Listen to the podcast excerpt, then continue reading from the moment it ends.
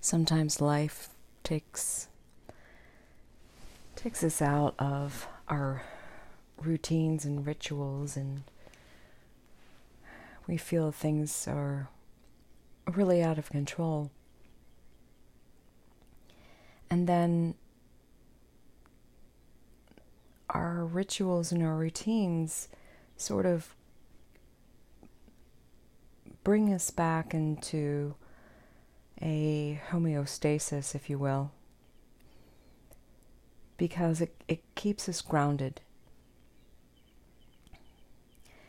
And it's important for us to find a balance between freedom and our rituals and routines.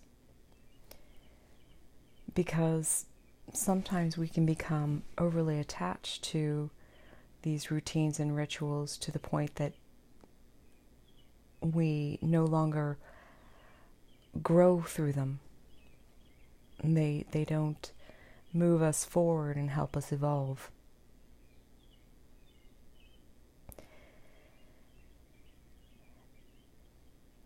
And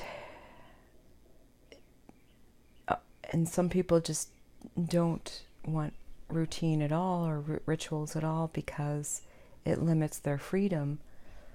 But too much freedom can take you off into haphazard paths and even a circular one. So consider some of the rituals and routines that you have in your life and consider how they help develop you and help help you grow and nurture you but still keep you open to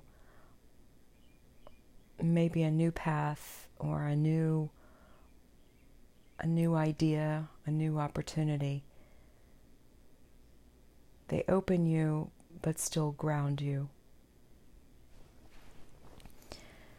But even so, even the ones that just keep you grounded still serve a purpose in navigating some of the chaos that you might feel